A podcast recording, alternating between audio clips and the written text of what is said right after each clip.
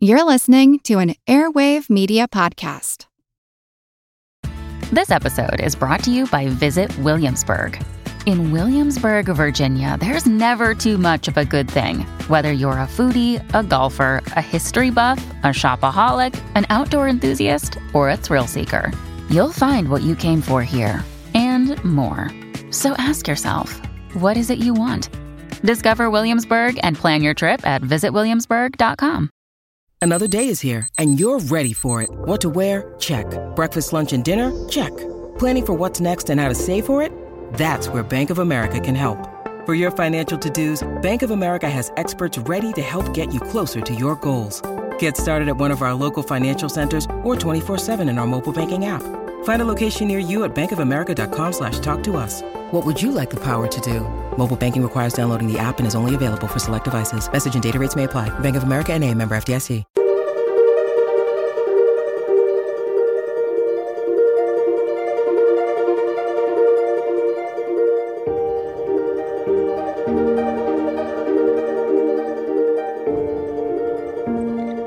Welcome to the All Creatures Podcast. This is Chris. Super excited today to introduce this guest. And I don't know if Dr. Richard Dawkins really needs an introduction, but Angie and I are here today to speak with him and pick his mind. This is one of the world's leading, if not top, evolutionary biologists. Just a quick bio on Dr. Dawkins. He was born in Kenya, and then he moved to the UK when he was 8 years old. Studied zoology at the University of Oxford, graduated with honors, then stays on to finish his doctorate. And I didn't know this, but Dr. Dawkins went off and was an assistant professor of zoology at UC Berkeley in a very interesting time in the late 1960s. And then he went on to go back to the University of Oxford and he was on faculty there since 1970. In 1995, he was appointed the Simonyi Professor of Public Understanding of Science at Oxford, which he held until 2008. He's authored 17 books now, some that you might have read: The Selfish Gene, The God Delusion, The Greatest Show on Earth, The Evidence for Evolution. I'm trying to get my hands on that down here in New Zealand. And then today we're going to talk about his latest book, Flights of Fancy, Defying Gravity by Design and Evolution. Dr. Dawkins, first, welcome, but I just have to say this book blew me away. The artwork was jaw-dropping. It was a real treat to read this, and I just want to say congratulations on your latest book, but wow, welcome, and thank you for writing this book. Thank you very much. Oh, Dr. Dawkins, this is a dream come true for me. Studying your work years ago as an undergrad in zoology, this is just a real treat for me. And as Chris mentioned, every night for the past couple of weeks, I've got to go to bed reading your book and holding it in my hands and being just moved and entertained. I giggled out loud and I learned a lot. I actually felt bad pinning back some of the pages that were my favorites. So I just have a whole bunch of bookmarks in there to take more notes from. And not only the words on the page, which are incredible, all about birds and flying and inspiring science. It was just fantastic. But the artwork is incredible. Even touching the prints, they're slightly raised. Your graphic illustrator definitely needs a big shout out to Jana Linzova. Am I saying that right? Mm-hmm. Yes. So I can't wait to get talking more about this book in detail. I promise to our listeners we will get there. But our first question for you is your curiosity and love for science and the natural world. When did that begin? And did you have that aha moment that pushed you forward in your sciences? Rather ashamed to admit it was rather late, actually. Not until I got to Oxford did I get really enthusiastic about science. I sort of rather wasted my school days. And then when I got to Oxford, the discipline of the Oxford tutorial, where you have to write an essay every week and you have to go into the library Well, nowadays, you probably just go onto the internet. But when I was an undergraduate, you went into the library. Me too. Yes. Okay. I got lost there once and sat down in the corner and cried a little bit. But then I picked myself back up. But it was so confusing how to find the book that I was supposed to find. But then I got help from the librarian and I checked out the book. What I liked about it was that we were not using textbooks. We were using the original research literature. Absolutely. So I would be given a list of papers to go and look up in the original journals. And then I had to write an essay, synthesizing, criticizing, balancing arguments. And because the topic was rather narrow, it was possible to read all the recent research literature on that topic and become, as an undergraduate, in effect, an expert on this very, very narrow subject. Yeah. And that, I think that fired me. That fired me up because I felt I was with the big boys and girls. I was contributing and yes, mm-hmm. That's right. Yeah. Well, one of the things that fascinates me is, since we started doing this podcast and. If I had to go back and redo my PhD, I think I would go into evolutionary biology. It is a field that just fascinates me. And every species we cover, when I do start studying their evolutionary history, and that goes back millions of years, if not tens of millions of years, it's a field that just is fantastic to study. So I'm a bit jealous that I went to animophysiology and you've been able to study this for so many years. What pushed you into evolution? What was, what pushed you to study it? And then how does it help us understand our natural world today? And then leading up to the book, Flights of Fancy, the evolution of flight, but the bigger picture, why is evolution so important to science? Yes. Well, I think you said it when you said you regretted not doing it yourself. I mean, it is, yeah. It's what makes sense of everything else. It always astonishes me the way the evolution chapter is usually last in the textbook instead of being first. How can you possibly study any aspect of biology and without asking the question, what's it all for? What's it all about? Mm-hmm. I think it's astonishing that anybody can study biology without studying evolution.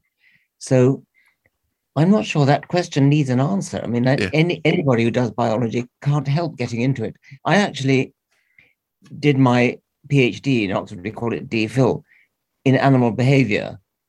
And I just retained an interest in evolution from my undergraduate days and then returned to that mm-hmm. later. So I don't think I ever had an aha moment. I think I just... the whole of biology forces you to have an aha moment about evolution, I suppose. Mm-hmm. Well, and for a lot of our listeners that might not be as familiar with some of the evolutionary processes or even some grand examples of evolution, would you mind sharing with our listeners some of your favorite or one of your favorite stories of evolution and how, like, I love your analogy about the eye and how that evolved. Would you mind sharing that with us? Yes. Well, that was really in answer to the common creationist question, what's the use of half an eye? And so you can do that with quite a lot of things. Sure. Taking an organ and of high complexity mm-hmm. and showing how it could evolve from something simple. So the eye is a very good example. Wings are another very good example. What's the use of half a wing? And they have a chapter on that in the book. Mm-hmm. You can look at, and another way of looking at it is look at fossils and eyes on the whole don't fossilize. So there are certain groups of animals where there's a beautiful fossil history that you can follow. I mean, whales is a good example. Horses, another one. Elephants, another one. In the case of whales, we know from molecular evidence that whales are related to hippopotamuses, oddly enough. It's a very strange finding. Nobody saw that coming. That was... No. Yeah. No. Right. But now we do have a fairly good fossil record of whales where you have an obviously land-dwelling animal with legs, and then you have an animal that spent part of its time in water, but also with legs and arms. And then gradually the arms and legs shrank until now with modern whales, they are, well, the arms have become flippers and the legs have just disappeared altogether. There's traces of the bones inside. So that's a very nice fossil history. Mm-hmm. The example of the eye that you mentioned, well, Darwin himself did that. Darwin himself said the eye is a big problem, and then he solved the problem. Creationists love to quote just the first part of the sentence, just the way he says it's a big problem, and leave out the second part where he actually answers it. So I've done that a number of times, but so have other people. I think the wing's a nice example because, you know, what's the use of half a wing? And we have a whole chapter on that in Flights of Fancy, where the answer is that anything that increases the surface area of an animal enables it to jump a little bit further. For example, if it's a squirrel up in the trees, if it can jump a certain distance without a little flap of skin, it increases the surface area.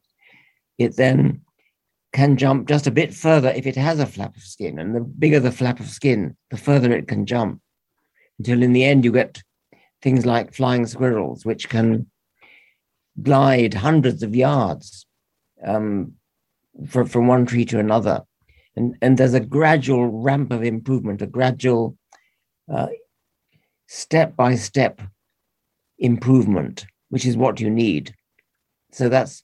And it's easier to see how that could have culminated in true flight with something like a bat. Already, if you watch things like flying squirrels and the Australian flying phalanger, the marsupial equivalent, or the flying lemur, which is not a lemur but that has a sort of flying sort of parachute. These are you can see them controlling their glide. They move the limbs in a way that steers them. And it's very easy to see how that could turn into true flapping flight. Well, absolutely. And from flight and all the feathered flying dinosaurs that we have currently out there, some of them have decided to not use their wings, and their wings have shrunk down. Why do you think that is? Well, that's remarkable too. I mean, we have a chapter in the book on that very subject. If flying is so great, why do some animals lose their power of flight, lose their wings? I think it's something like 60 different families of birds. When they arrive on islands, lose their wings or shrink their wings, probably because there are no predators on the islands, so they don't need the wings. And then you have to realize that biology is a strongly economic subject. Wings are costly. Mm-hmm. They're costly to make, costly to use, and the muscles that you need to power them are also very costly, and it's very energetically costly when you actually do use them. The extremely dramatic example of wings not being needed is when queen ants have had their mating flight, and the only reason they have wings at all is that they fly and mate on the wing. Then they settle down on the ground and dig a hole and start a new nest. Before doing that, they actually bite their own wings off or tear them off.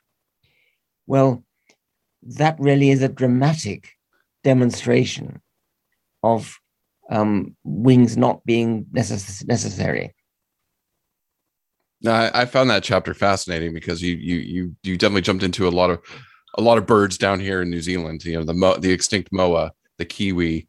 You know, we have the kakapo, and even our bats, you know, tend to be ground dwelling a little bit. And that's right. That's exactly right. Have you read Douglas Adams' wonderful description of the kakapo? Douglas Adams wrote in, you know, The Hitchhiker's Guide to the Galaxy map. Also wrote a book called Last Chance to See on animals that are in danger of going extinct. And he wanted to go around the world recording in his own inimitable style descriptions of these animals. And the kakapo, he said, it has forgotten how to fly, but it's forgotten that it's forgotten how to fly. And so it climbs up in a tree and launches off and then plummets to the ground. But it's very endearing, his description of it.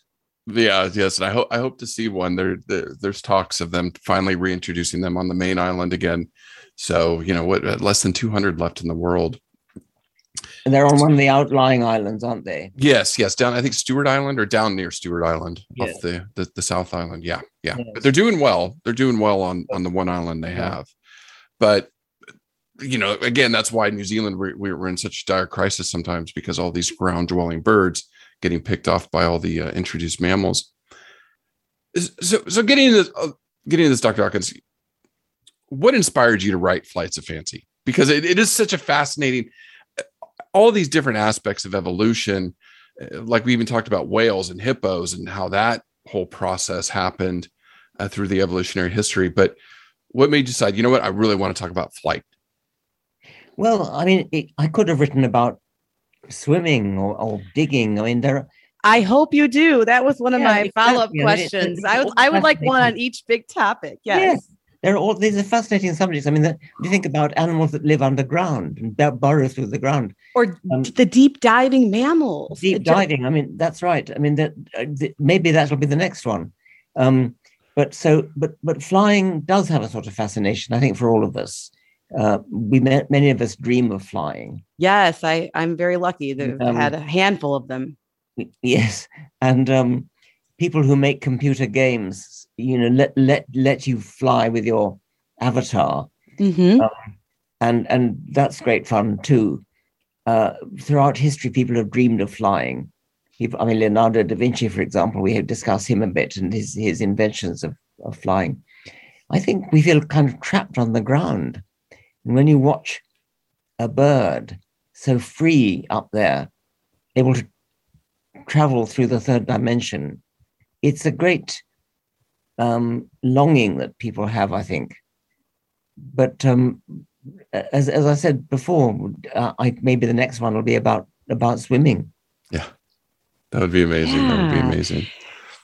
And Dr. Dawkins, while you were researching and preparing the book, did you learn anything new, or did anything surprise you when you were writing the book? Oh, I think so. Yes, I probably can't think of any specific examples just off the cuff, but yes, I learned a lot. I mean, I read a lot for it, and the aerial plankton really struck me. I really enjoyed that chapter. Yes, right. I never thought of it like that.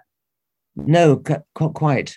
I mean, the principle that animals need to spread their offspring far and wide, even though they may be living in a very good place, it's because it's not going to be good forever. Animals, if animals look back at their ancestry, they're going to see. Their ancestors probably came from a different place, and for good reason. And they survived too, right? Yeah, they had to survive, and then go to a different place. It's incredible. Yeah, the aerial plankton is full of creatures doing that and spreading their pollen, or spreading their seeds, their spores, their young, little spiders, little insects spreading around the world. So yes, I learned a lot about that. I wanted to jump in that one of my favorite quotes in the book, and I wrote this down, and I'm going to carry this one for quite a while. And I definitely, again, for our listeners, this book is wow, it jaw-dropping wow. You're interested in science, read this book. It is amazing. And there was one sentence in there. It said, "Individuals die, but genes live on as copies." And that just so perfectly captures what evolution is. And when you were talking about, you know, spreading genetics and breeding, I would, if you could go back in time and watch this process unfold, what evolutionary pressures were you think, do you think pushed animals to start to fly? And I think we started with insects, right? And then we went to pterodactyls and then to birds. Yeah, insects were way ahead of the vertebrates. Yes, mm-hmm. But insects, and then I suppose pterosaurs after that, and then birds and bats. I think in a way that the wonder is they didn't fly sooner. I mean, given that insects could do it, yes, it's quite surprising that it waited as long as it did. That birds and bats waited as long as they did, and pterosaurs. I mean, because if you think about what flight is good for, we have a chapter on that as well. It's good for so many things. It's good. I mean, it's fast travel, escaping from predators, spotting food, migrating. All these things flight is good for, and so it's sort of surprising it didn't evolve sooner. And do you think that some of these gliding species or flying snakes that you mentioned in the book that I'm like, okay, Chris, we have to cover that one on the podcast, that they don't technically fly, but they glide, in the lizards as well. Mm. Do you think that over time they may develop wings and fly, or do you have any, is there any examples of evolution? One reason why they might not is that birds and bats are already there. And so, the niches are already filled by birds and bats, and so that perhaps if a plague of a virus wiped out all the birds, then I could imagine perhaps and bats, and I can imagine that perhaps flying squirrels or flying phalanger might stay up in the air instead of just gliding for 100 yards. Gliding for 100 yards is a pretty spectacular thing to do. Yes, definitely. Or jumping through the water, like the sailfish, the flying fish. Flying fish, yes. Mm-hmm. Just incredible. And flying squid as well, doing the same thing, but backwards. Right. Yeah, they use the jet propulsion backwards. That I have to see. I don't know if there's a video of that on YouTube or somewhere, but yeah. I need to see that. Yeah. Yeah, that's awesome. So great. And now, switching gears a little bit, because Chris and I are big fan of educating not only our listeners to the podcast, but also the youth. We do have some younger listeners that are very passionate about animals and both science. And so I'm wondering if you have any advice on how to help instill passion and curiosity for science, nature, and the scientific method in kids. Oh, I always hate that question. I think, I personally am not. Don't subscribe to the view that the way to make it interesting is to make it hands-on. Okay.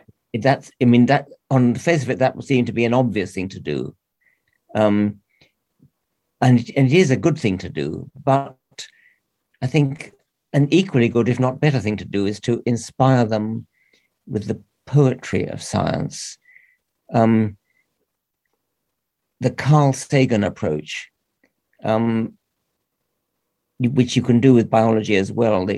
In his case, looking at the immensity of the universe, the romance of the stars and galaxies, you can inspire people with that. And that can be sort of hands-on as well. I mean, there's a lovely demonstration, forget who thought it up, of the sheer size of the universe, where you take the children out onto a playing field and you deposit a soccer ball on the ground to represent the sun. And then to scale, you then want to represent Earth. And so you walk, I forget what it is, maybe 20 yards. And then you put down a peppercorn. I may have got that wrong, but it's like something. Mm-hmm. I think it's more actually would be more like a pinhead.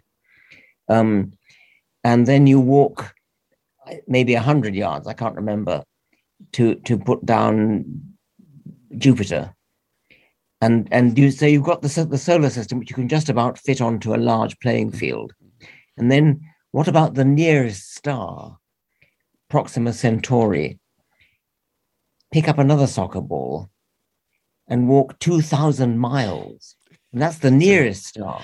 That's crazy. What a great visual. Yes. So that's a way of inspiring them. And they love that. I've actually done that with children.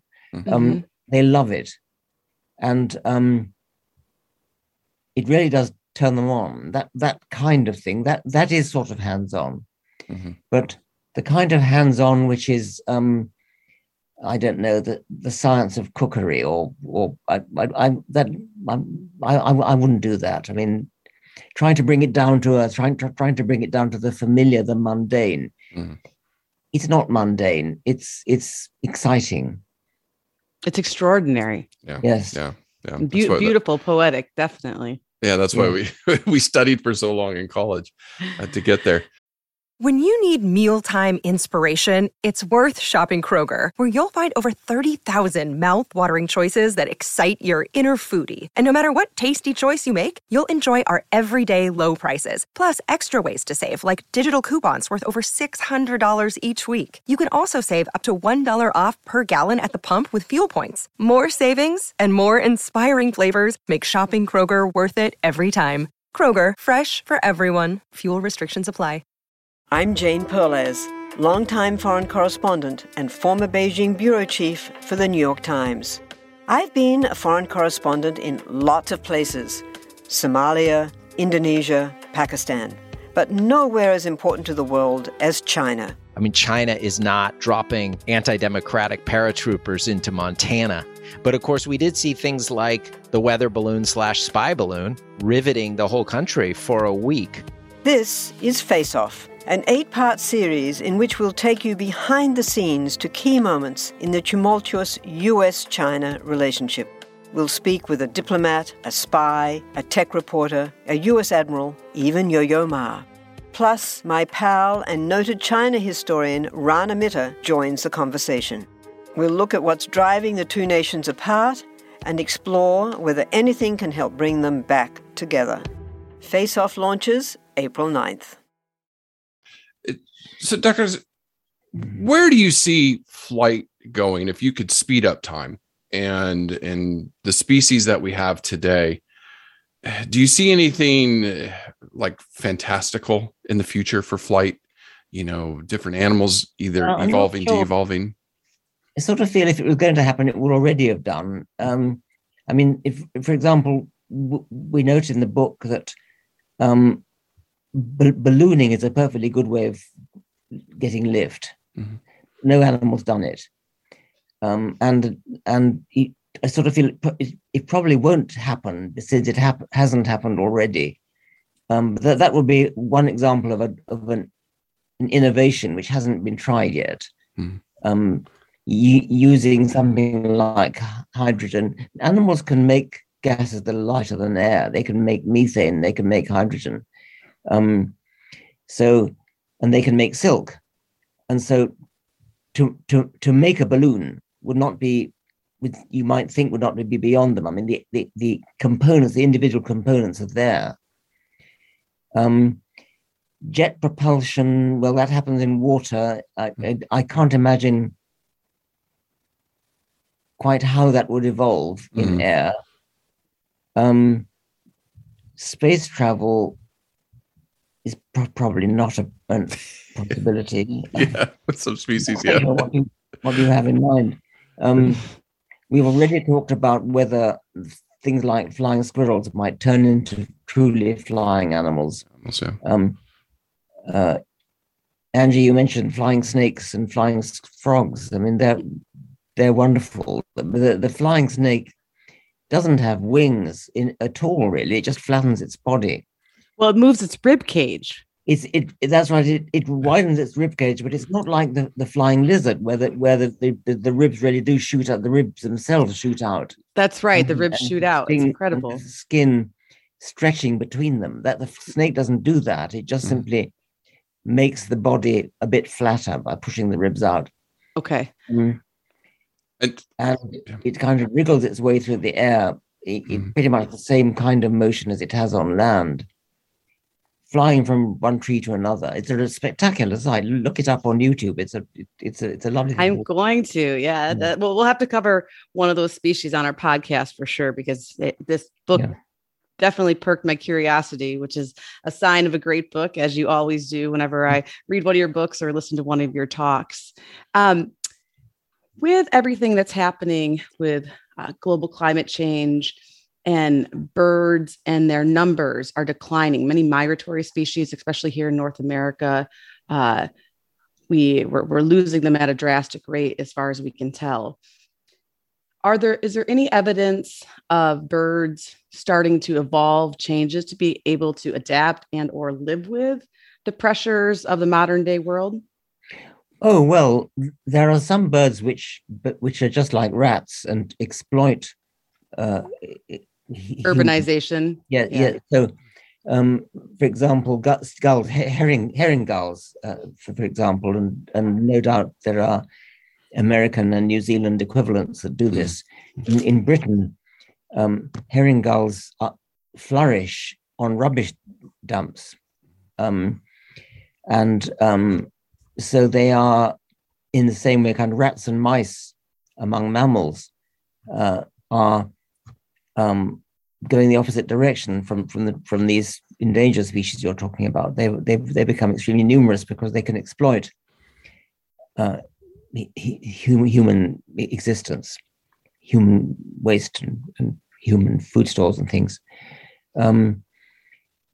But it is very sad that we're losing the species diversity, that we're losing so many species of not just birds and insects and plants. Yes. Yeah. And that's, I would be remiss if I didn't ask you about this, because it is a lot of what we talk about in the podcast, a lot of endangered species. With the Anthropocene, the sixth mass extinction that many scientists believe that we're at the beginning of or in the midst of. So how do you see that impacting our natural world? I mean, you were one of the most well-respected scientists in the world, evolutionary biologist. So seeing the decay in the last, let's say, 50 years, how do you think that's going to impact our natural world in the next 100 or 1,000 years?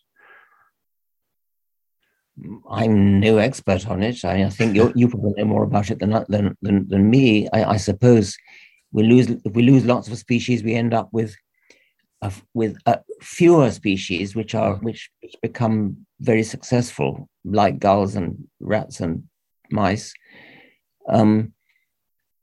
Monocultures in agriculture are a menace. I mean, they're efficient for producing food, but they're a complete menace as far as conserving wildlife is concerned. There are efforts in some countries to preserve things like hedgerows, which are refuges for quite a lot of species. But I don't really have much expertise in that field. I feel for it. I mean, I feel tragic, and the extinction is a genuine tragedy. It's an aesthetic feeling. A personal aesthetic feeling. I mean, if elephants go extinct or rhinoceroses go extinct, it is a tragedy of an emotional aesthetic type. For me, I don't want it to happen. I would like to see extinct species like thylacines brought back. Which a thylacine might be because it's extinct sufficiently recently that the DNA can be obtained. It would be a great thing to see woolly mammoths brought back, thylacinus brought back, woolly rhinoceroses brought back, Neanderthal humans maybe. Yes, it'd be interesting to study that, wouldn't it? Yeah. Oh yes, and Chris is a huge fan of woolly mammoths, so he. I did some cloning in the early 2000s when it was the craze. Oh really? Yeah, down in Texas. I mean, is it feasible to to implant an embryo in an elephant. We were working when I was at the University of Florida.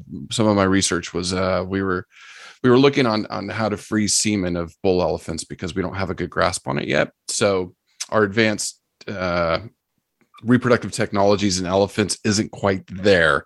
So to be able to clone, I believe we'll be able to clone mammoth embryos. It's the fact of syncing up. I believe it was going to be Asian elephants as recips, if I remember right. So syncing that whole process up is going to be very difficult and very costly.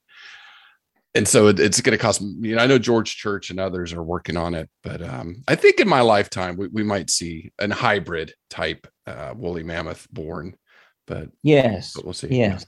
Yeah. I hope so. Yeah, we're getting there. Not everybody does. I mean, some people think there's a kind of moral argument against it, but I don't go along with that. I was always a proponent for it. I said I was doing some genetic work, and I'm like, oh, they need me on this project because I wanted to figure out some recip genetics. But that's another story for another day. Yeah, but focusing on big picture, wonderful, great things. Dr. Dawkins, you have a foundation, and I would love for you to share with our audience just what the mission is of the Richard Dawkins Foundation for Reason and Science.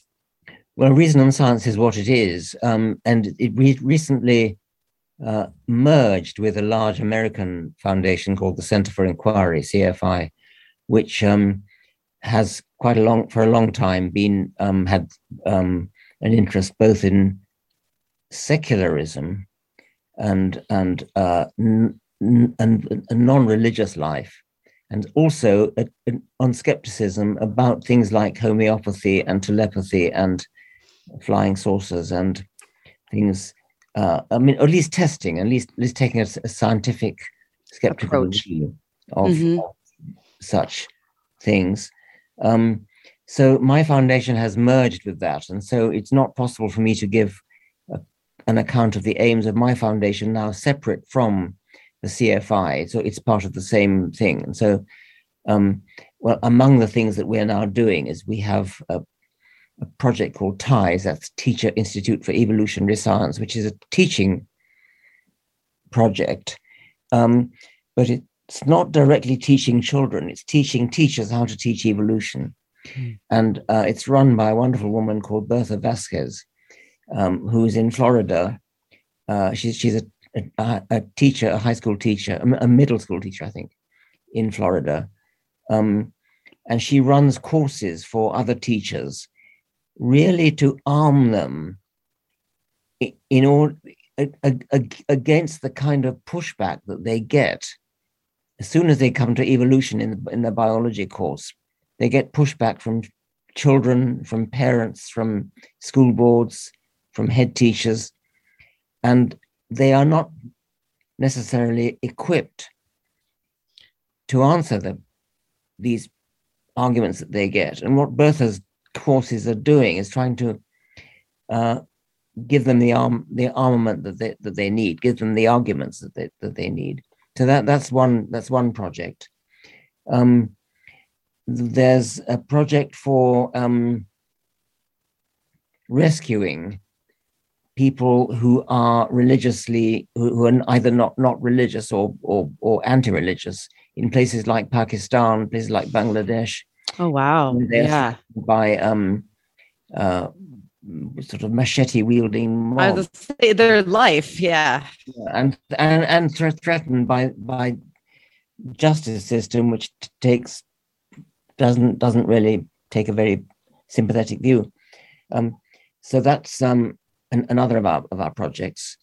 There quite a lot of it is about the skepticism. We take lawsuits against big shops, chain shops like Walmart in America, which sell homeopathic remedies. Not that that's necessarily should be illegal, but they don't distinguish them from real medicine. So they're housed in the same shelves as real medicine. And what we're trying to do with these lawsuits is to get them to put these quack remedies on separate shelves, preferably labeled these things don't work. Oh, trust me. One of the classes I'm teaching right now is equine health and nutrition, and trying to talk to students about all the supplements that they can feed their horses, like turmeric and paprika. And I mean, they're wonderful seasonings on our human food. And there is some evidence in human medicine that they might be an anti-inflammatory, what have you. But they've never even been looked at in horses, or if they have, it's a crazy dose. And you understand the scientific process, but it's it can be hard to get that through to students that are just starting to learn it. Yes, and I mean, it's actually rather a good lesson to consider. How would you investigate that? How would you? And I just made that project yesterday, and I'm giving it to the students this week. And as a professor, it's always challenging when you give a new project, because you never know if it's going to sink or swim, you know, if it's going to be good or bad. So I always ask for their feedback. But that's a bit different from homeopathy, where, well, if you did an experiment to test homeopathy, there would be no difference between the experimental and the control. Exactly. Yeah. Oh my goodness. Yeah. Well, as we start to kind of wrap this up, because we're very cognizant of your time, just really quick, Dr. Dawkins, are we winning this science war, the communication? Because you are definitely one of the world's top science communicators. You know, you for years you've been out there in the public, talking science, fighting for science. Do you feel like we're winning, you know, the arguments? I can't decide that. I'm in some ways, I think we are. I mean, the COVID experience is perhaps revealing. I don't know how you feel about it. I feel that the prestige of science has gone up as a consequence of the astonishing speed with which these various vaccines have been produced.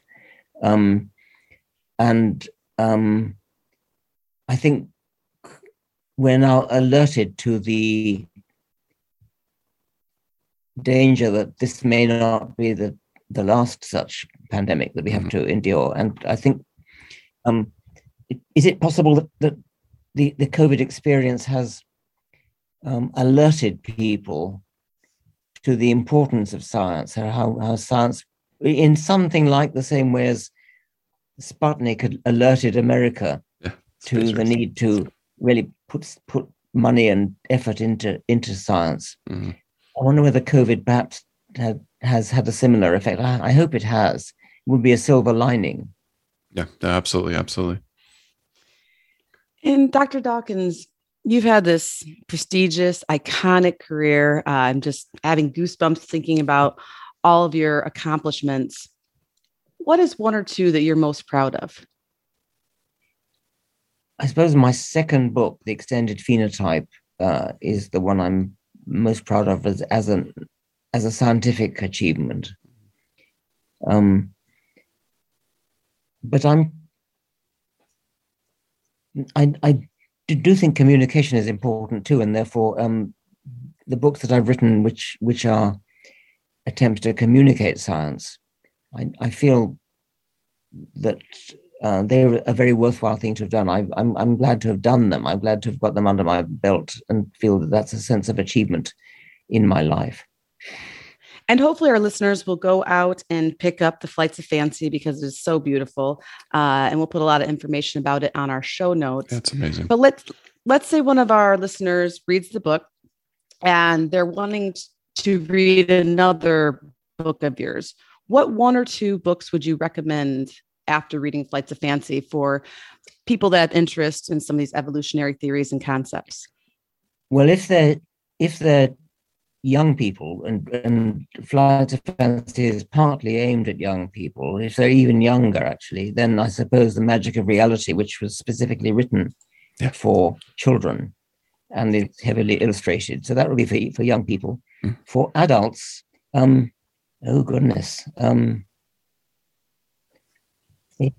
mean, I have my personal favorites. What's that? The Selfish Gene, The God Delusion, and now Flights of Fancy. So... Yeah. Yes, okay. I'm pretty fond of them as well. Oh, good. Climbing Mount Improbable, I think, is my most underrated book in terms of sales. Mm-hmm. And I think it's one of the best, but it's sold, I think, among the least. Well, you're going to get some copies sold after this podcast interviews or after this podcast airs, and it'll definitely be with me and Chris. So you'll at least have two more. Yes, I'm going to be buying as many as I can, and hopefully a lot more. I'll be giving them as holiday gifts. That's for sure. And I'm just curious because I know Darwin had such an effect in Dr. Tinbergen. I teach a lot of his concepts when I'm doing animal behavior, who was your professor, right? Yes. But now, in this day and age, who is influencing you currently?